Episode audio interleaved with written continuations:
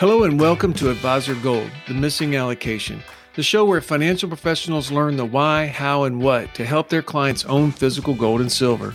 This podcast is designed to complement the training at goldandsilveradvisors.com. I'm your host, Kerry Morris. I work with clients and run a financial planning practice every day, and we've used physical metals in our financial plans for nearly a decade. I'm here with my co host and friend, Ryan Long second generation in the gold and silver business and president of National Gold Consultants, which only promotes their business through a large advisor network. If you're a consumer listener to this podcast, welcome. This is not financial, legal, or tax advice. It's education, folks, and you're welcome to have your advisor reach out to us or you can email us directly with your question. In this episode, we answer the question What's the right mix of gold and silver to purchase? Should I own both, or just silver, or just gold? Just like everything else we do, our answers are founded in the research we've done, what mix is best to create wealth insurance, and of course, what's best for each individual client. It's important that you be able to answer this question with confidence. Now, here's my conversation with Ryan. Well, hello and welcome everybody to the podcast today. This is Kerry, and I'm here with my co host Ryan. And today we're going to answer the question, as you heard, what's the recommended blend between gold and silver? So it's one thing we talk about physical metals and everything, Ryan, and then mm-hmm. of course it's um, we we don't make a big deal for me personally in my practice. It's kind of like we go through it, we go through it, and then at the end, I'm like, oh yeah, I got to remember to talk about the blend, you know, yep. um, because I just want them to understand that physical asset class most first and foremost, and then the blend, although it's very important it's not it shouldn't become the centerpiece of the conversation when you first you know help a client get into this asset class you know? So but we you and i have some very strong reasons why we believe what we believe. So as i usually like to do let me give my answer. I'll give my quick little thing out there and then you take it from there. You can tear it apart whatever. I don't think you will because we've been doing this so long but here's what i tell people. Well well what should i do silver to gold? And i say well anywhere between 50 50 and you know 80 20 you can't go wrong you know uh, really is what i say because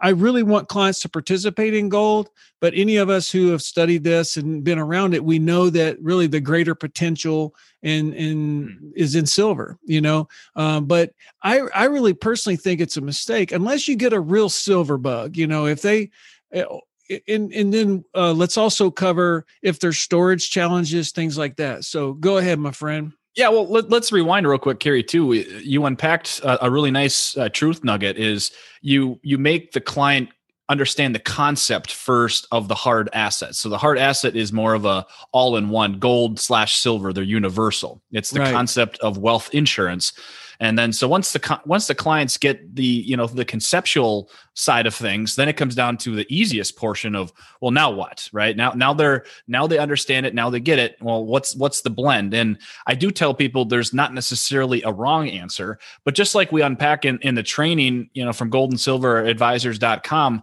we, we, we have you know different charts uh, from comparing the dow compared to gold. And you know a 20 year chart you know gold looks good looks better than the dow but hey, if you back it up 30 years, well, the Dow flip flops and looks better than gold. Uh, you know, so we we we we we have a long term approach here of you want participation in both, not having all your eggs in one basket. So then we unpack this with with the gold and silver side of things. We want participation in both. For me, for my clients, if storage is not an issue, you know, I, I you know, I even told a client yesterday, anything a hundred grand or less, I would I would primarily have in silver right now. But that's that's today talking, and that can change. Um, but that's that's also the beauty, Kerry, of of being in this advisor community that we have.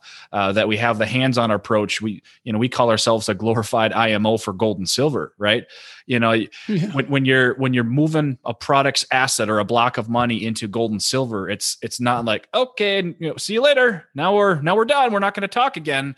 Well, that's not the approach that we have. So there might be time to change that relationship of, of percentages.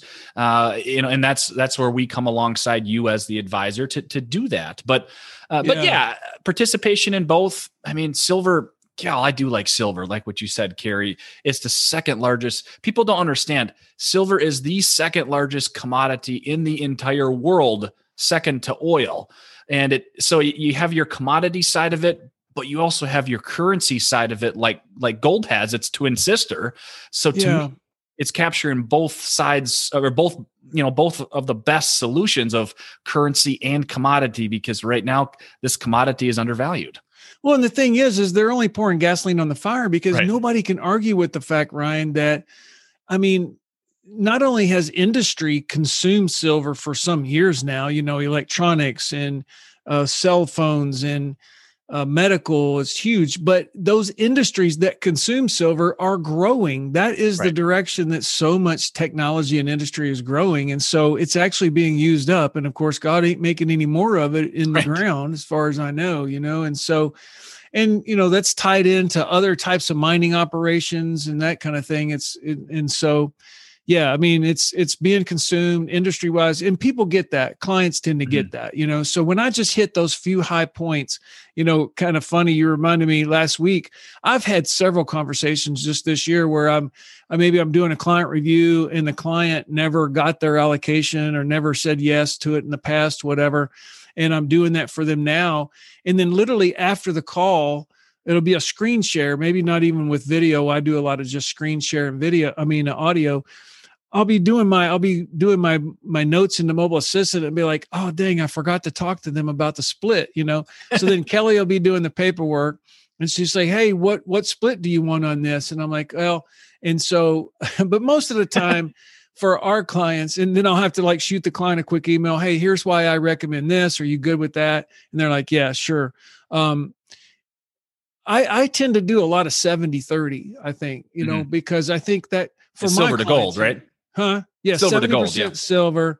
30% gold because for our clients you know they're retired they're they're just a certain demographic and i really feel like that 30% and is enough bite of the apple of gold mm-hmm. the golden apple uh, it's a it's a big enough bite that you know when gold takes off ahead of silver like that they're going to see that in a good way they're going to feel mm-hmm. that you know but yet 70% allocation overweight to silver is still mm-hmm. really strong.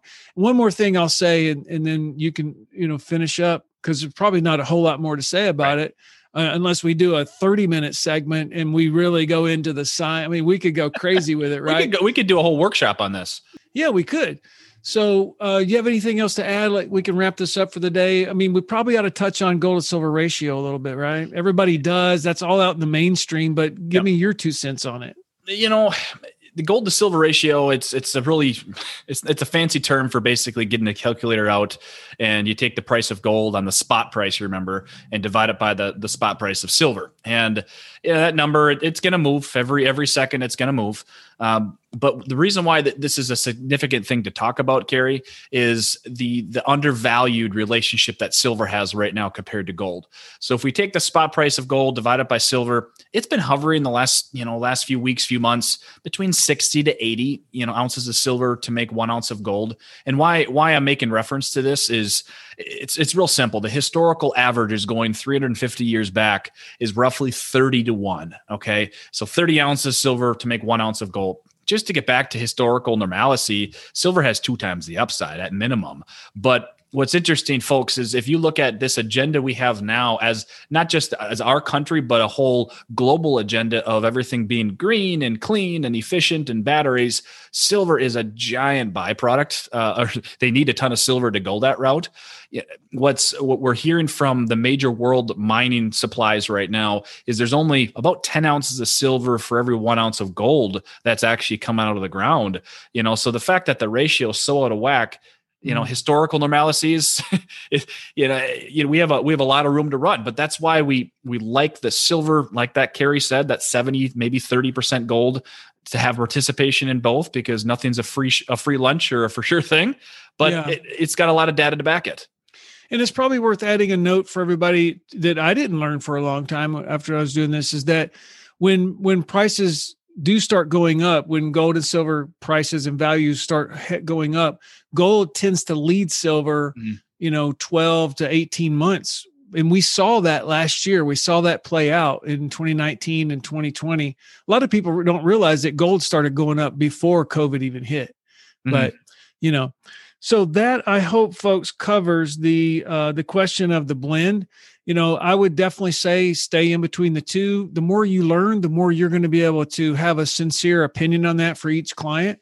Um, it does take less room to store gold if you've Right. got somebody with a real storage issue. Uh, maybe they live in a tiny house, so they might just need to own gold. But I mean, you're talking about shoebox size boxes and things like that. So Yeah, one last thing to wrap up, Kerry is is you know when when when an advisor's making his first few cases, and maybe this maybe this is speaking to you right now of of an allocation percentage. You know, a hundred grand to silver.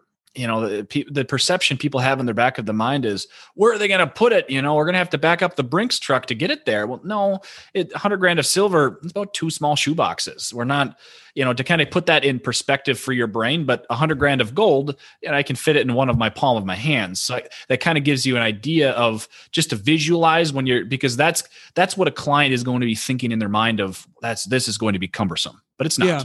So you definitely want to address that, but you don't want that to become the main thing. The main thing is the quality of their alloc- of their of their allocations, meaning like Mhm. 70 30, 80 20.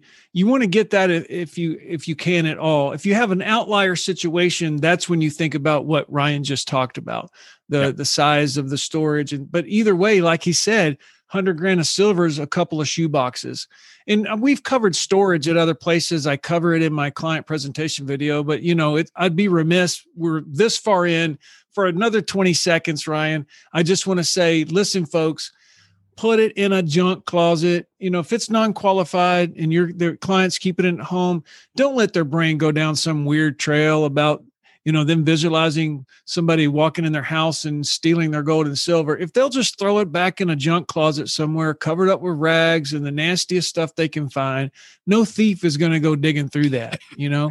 Um so they can have a safe like for me well i don't want to say where mine is because hey this is public but no no it's definitely it's definitely i i, I practice what i preach so i just wanted to add that about storage that's the bonus material for this podcast right ryan I like it. all right, guys, go out there, get your confidence, ladies and gentlemen. Have your confidence because you've studied, because you watched the training, and this will just all come natural because it's in your confidence and your empathy for the client that you can lead strong. Okay. We'll see you in the next podcast.